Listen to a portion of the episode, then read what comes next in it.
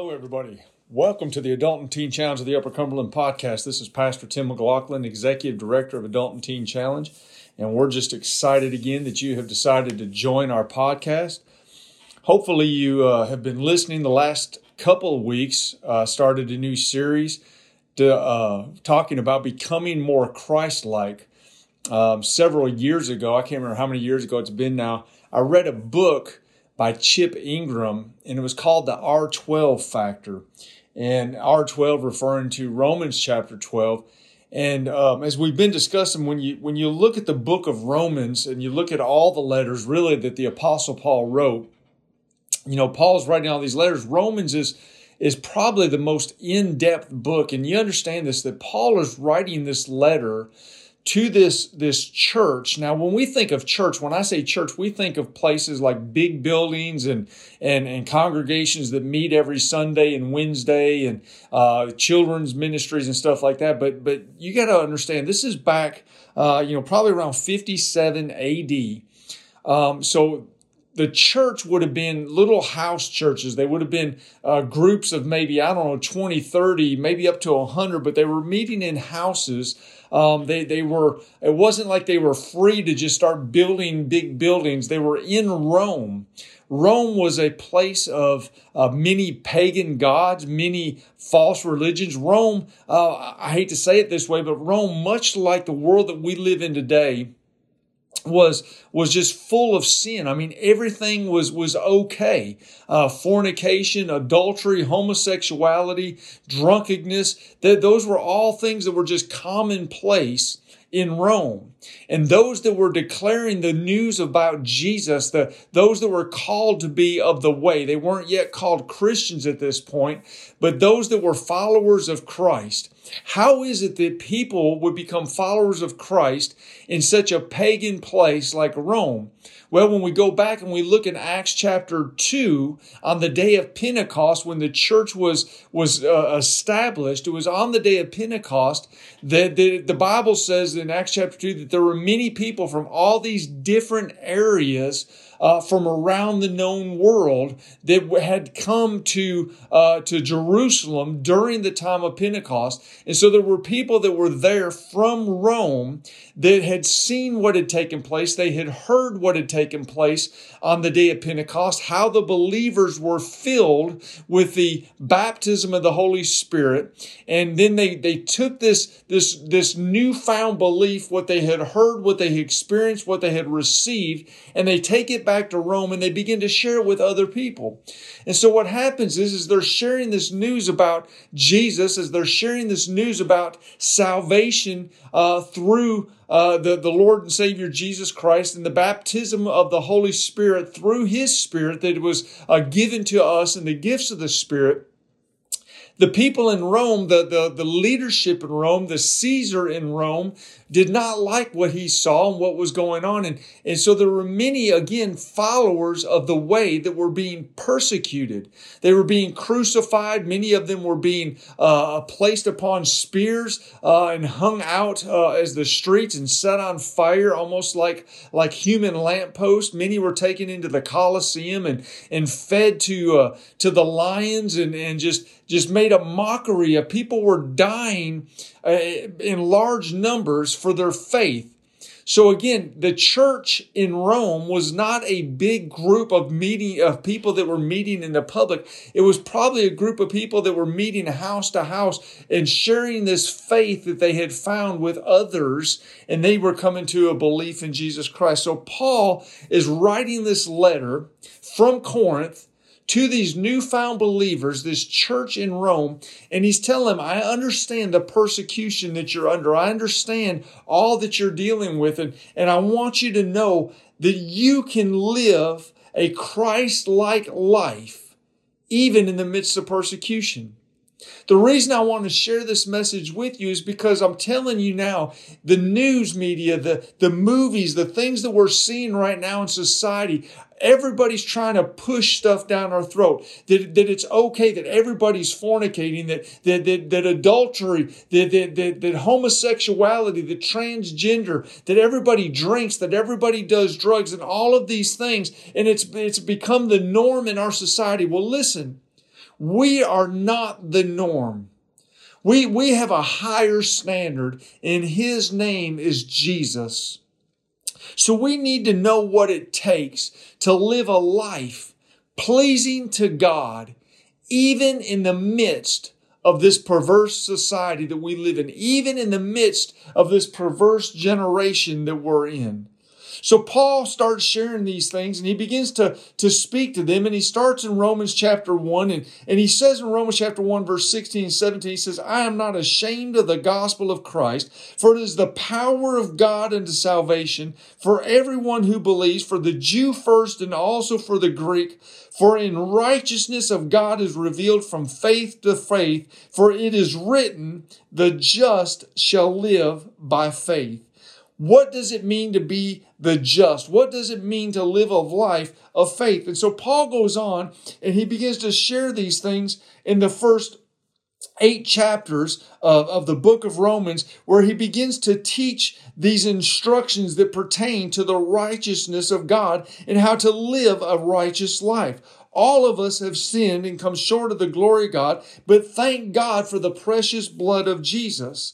Then he goes on in chapters nine through eleven, and he begins to state some things in, in these chapters uh, th- pertaining to the dispensations of Christ. Or you could say it this way, he begin, begins to teach things beginning to deal with the promises of, of the grace of God, no longer under the law of Moses, but according to the grace of our Lord and Savior Jesus Christ. And then by the time he gets through that, he gets to Romans chapter twelve. And in Romans twelve, he says, let me make everything that I've told you practical. And so that's where I'm at today. That's where I've been teaching on for the last couple weeks, is what does it mean to become more Christ-like in a practical setting? That's what we do here at Adult and Teen Challenge of the Upper Cumberland.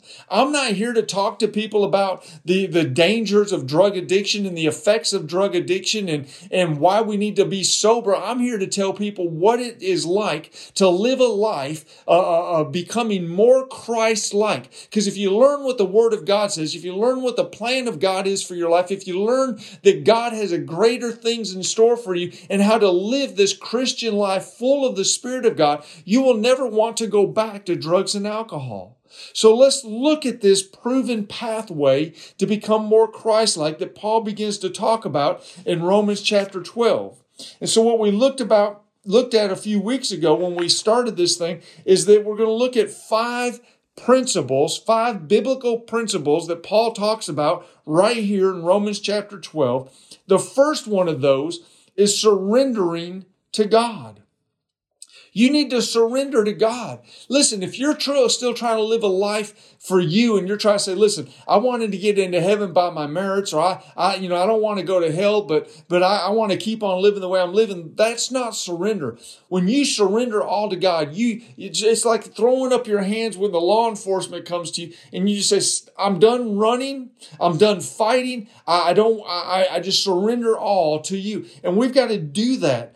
Paul begins to teach them in Romans twelve one. He starts off and he says, I beseech you, therefore, brethren, by the mercies of God, that you present your bodies a living sacrifice, holy and acceptable to God, which is your reasonable service. Paul says, I beseech you that you present your bodies. This word beseech is a word that means that to, to beg, to implore, to urge strongly. Paul is saying, I am pleading with you that you would do this. He says that, that, that we would offer our lives as a living sacrifice, holy to God. And he calls them brethren.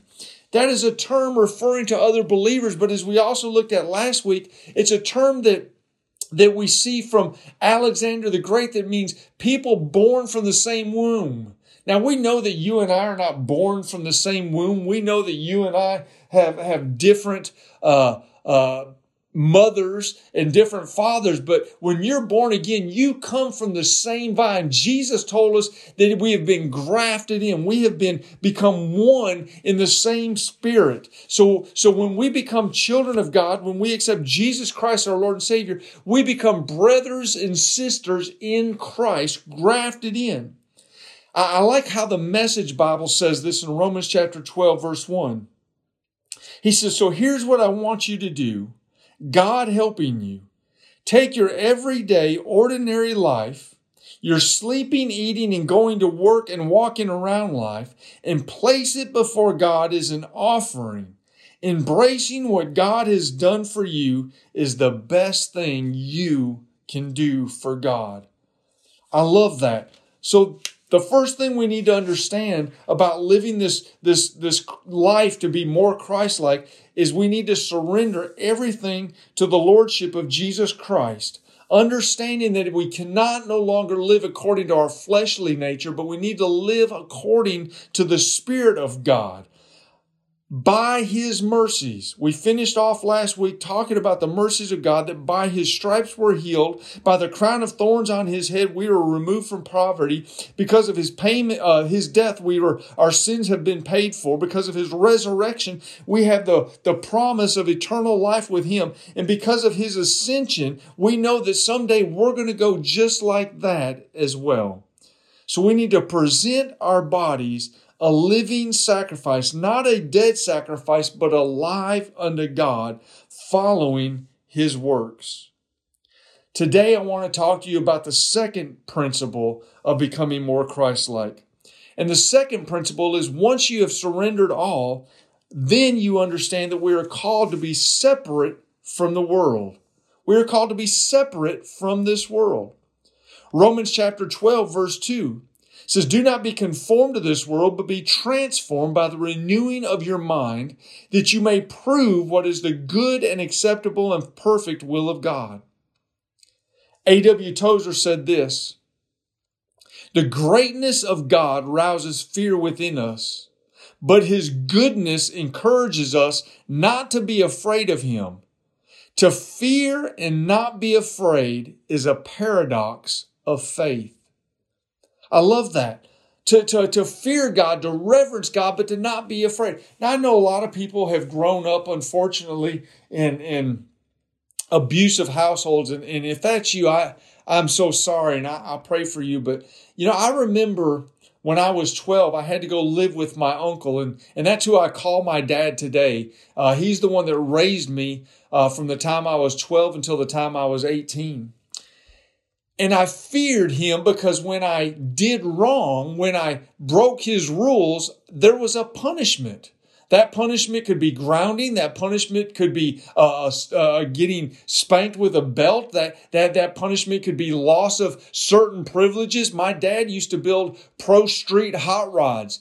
And I knew that if I obeyed the rules, if I did what I was supposed to do, I got to drive a lot of nice cars. I remember at sixteen years old, driving a sixty-six Chevy two Nova that was tubbed out and a sixty-nine Mustang that with a big block in it that was tubbed out and, and a, a nineteen seventy Corvette convertible Stingray four fifty-four. Those were things I used to get to cruise. My friends never had cars like that, but I had cars like that, but I only got to drive them if I obeyed the rules. But if I broke the rules, I didn't get to drive them, and I knew that I was punished.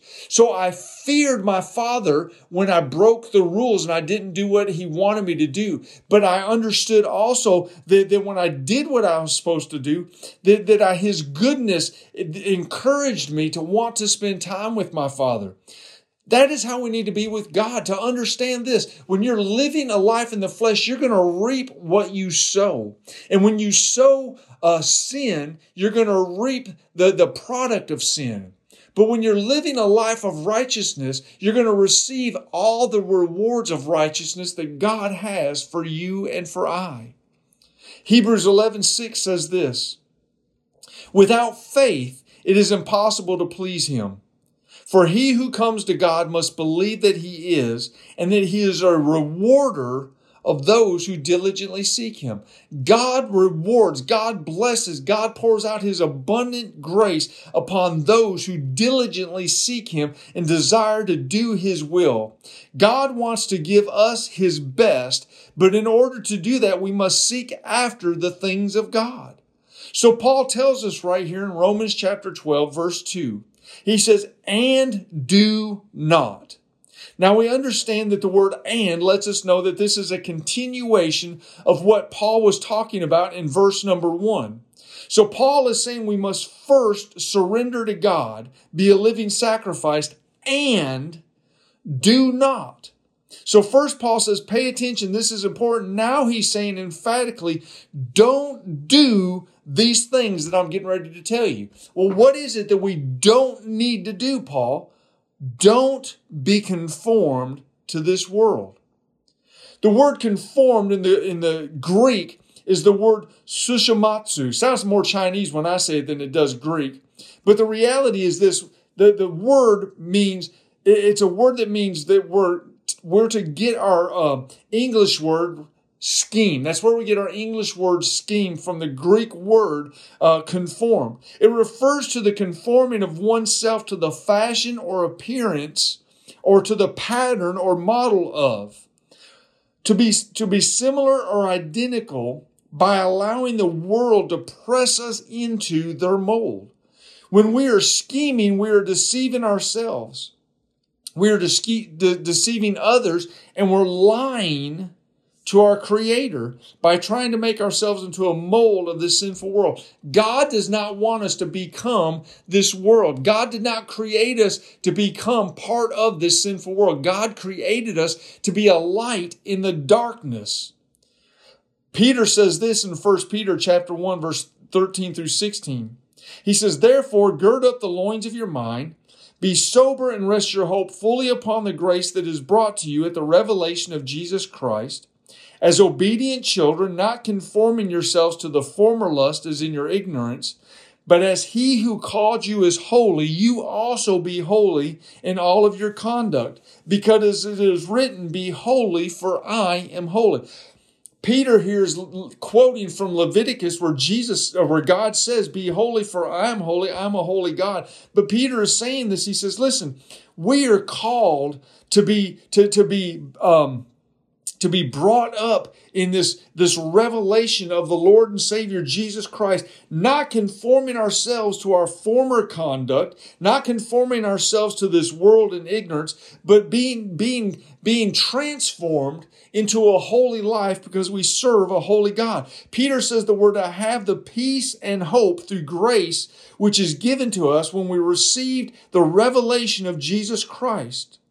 The word revelation is a Greek word which means appearing or revealing. So Peter understood some things about this revelation because he had spent time with Jesus. He had seen Jesus when Jesus came back from the resurrection. He spent time around the campfire when Jesus spoke to him and he said, Peter, do you love me? Feed my sheep. Peter had a revealing of God's love through the resurrection of Jesus and through the teaching of Jesus.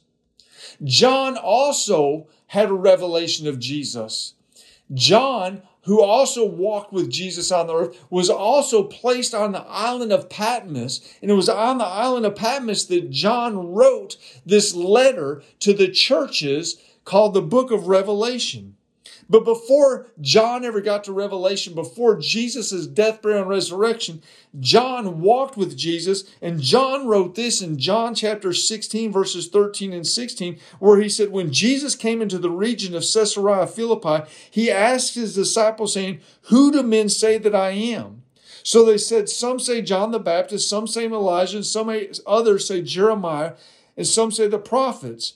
He said to them, but who do you say that I am? John is writing this. Peter answers and says, you are the Christ, the Son of the living God. Peter understood who Jesus was. John understood who Jesus was. And they understood at the revelation of Jesus. The disciples knew that Jesus was a teacher and a prophet sent by God. But they received true revelation when they confessed that he was the Christ. They received revelation when they confessed that Jesus was the Christ, the anointed one in his anointing. See, at this point, the blinders were removed and they saw clearly that Jesus was the light of the world. When Peter, conf- when when we confirm rather, when we confirm to this world that we uh, who have become blinded by the darkness and the veil of sin, but our eyes are opened and the veil is removed because we've accepted Jesus as our Lord and Savior, We, we no longer look like the world. We no longer talk like the world. We no longer act like the world because we've made a decision to make Jesus Lord of our life, and the veil of sin that once covered our life has been removed. We are no longer blinded. We are no longer de- deceived by the schemes of the world. So Paul, Paul is saying right here in Romans twelve two, do not be blinded by the lies and sin of this world. Then he goes on and he says, but be transformed. The word transformed means to be radically changed in character, in condition, or in nature. The Greek word for transformed is the word metamorpho. That's where we get our English word metamorphosis. When we think of metamorphosis, we think about a caterpillar that goes through a metamorphosis to become a butterfly. This caterpillar is radically transformed in every way. It no longer looks at all like a caterpillar. It no longer acts at all like a caterpillar. Now it it, it no longer has to climb and no or, or, or crawl upon the ground. Now it can soar with wings. It is completely different in everything when it goes through the metamorphosis. When we are transformed, when we become children of God, we are transformed in appearance, we are transformed in our values, our ideals, and our behavior. We are no longer like the fallen world. We are, we are radically new in Christ. The Bible says in Second Corinthians chapter three, verse eighteen, says, but when we all with unveiled face, beholding as a mirror the glory of the Lord, are being transformed into the same image from glory to glory, just by the Spirit of the Lord. What image? The image that we were created in. In Genesis two seven says, we were created in the image of God. We were created in the image of our Lord. We were created in an image, but yet we have fell from grace, and now we look more like the world than we do Uh, the Godhead. And he says we need to be transformed. We need to be go through this metamorphosis when we go back to the place where we begin to look like and act like and talk like Jesus. How? How can we go through this transformation? How do we not live according to the world standards that we live in and yet be transformed? Well, by renewing our minds. By renewing our minds. As a child of God, we should continually renew our minds through prayer and through the study of God's Word. By the power of the Holy Spirit, we cannot do it in our own strength.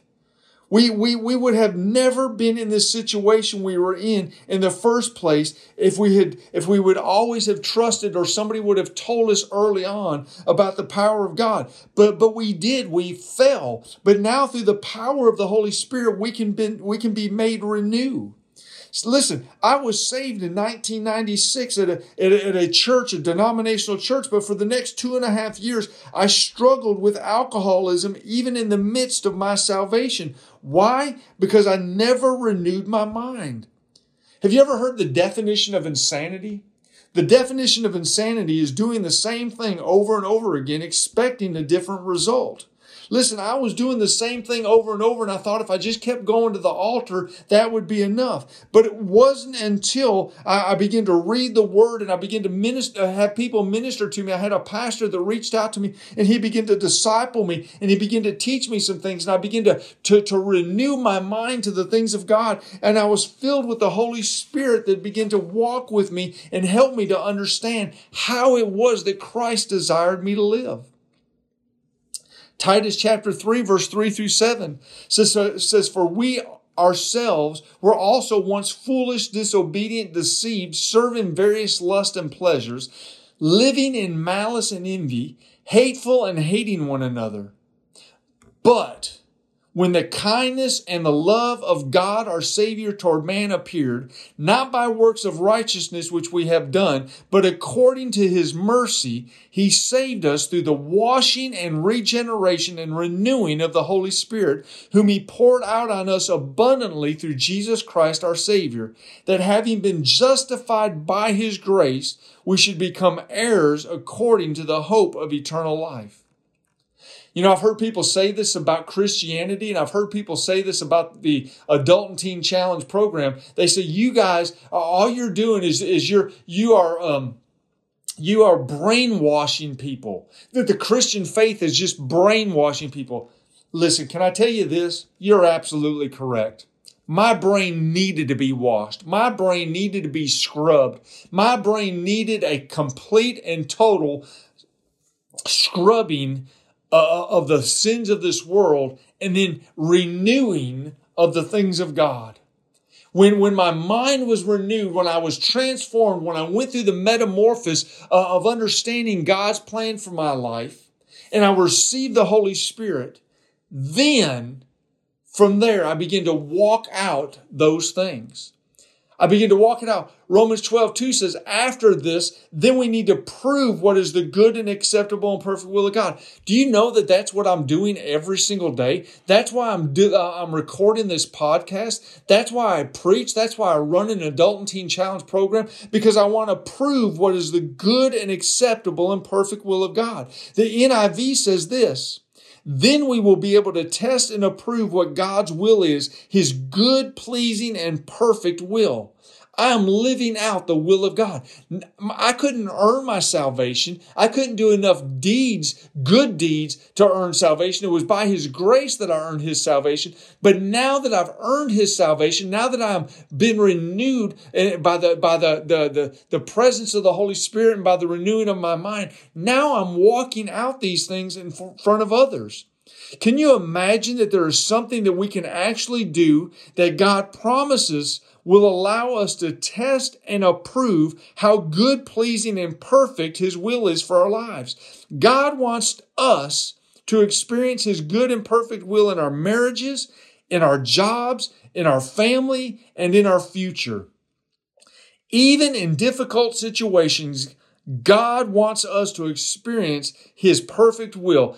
Even in the midst of COVID last year, even in the midst of when a tornado hit my house, I had things to rejoice about. I had things to thank God about. I had the opportunity to tell other people about how much I loved Him. And they would say, how in the world can you love a God that, that would allow a tornado to hit your house? How, how can you love a God that would allow COVID to hit your family? How can you love a God that would... Listen, can I tell you something? It's the sinful world. It's the enemy that's doing this. We live in a fallen world. But God says, listen, I am a rewarder of those who diligently seek me. I am, I am going to bless those that surrender all and love me. I, I listen, I don't do it because God is, is giving me things. I don't love Him because, uh, you know, I'm looking for the next great gift. I love Him because He gave the ultimate gift. He died on the cross for my sins. He rose from the grave on the third day, and He promised me that, that I could sit with Him in heavenly places. I want to serve Him. I want to prove what is the good and perfect will of God. If we will learn to wait upon the Lord instead of run off on our own power, He will give us the strength to endure even in this life.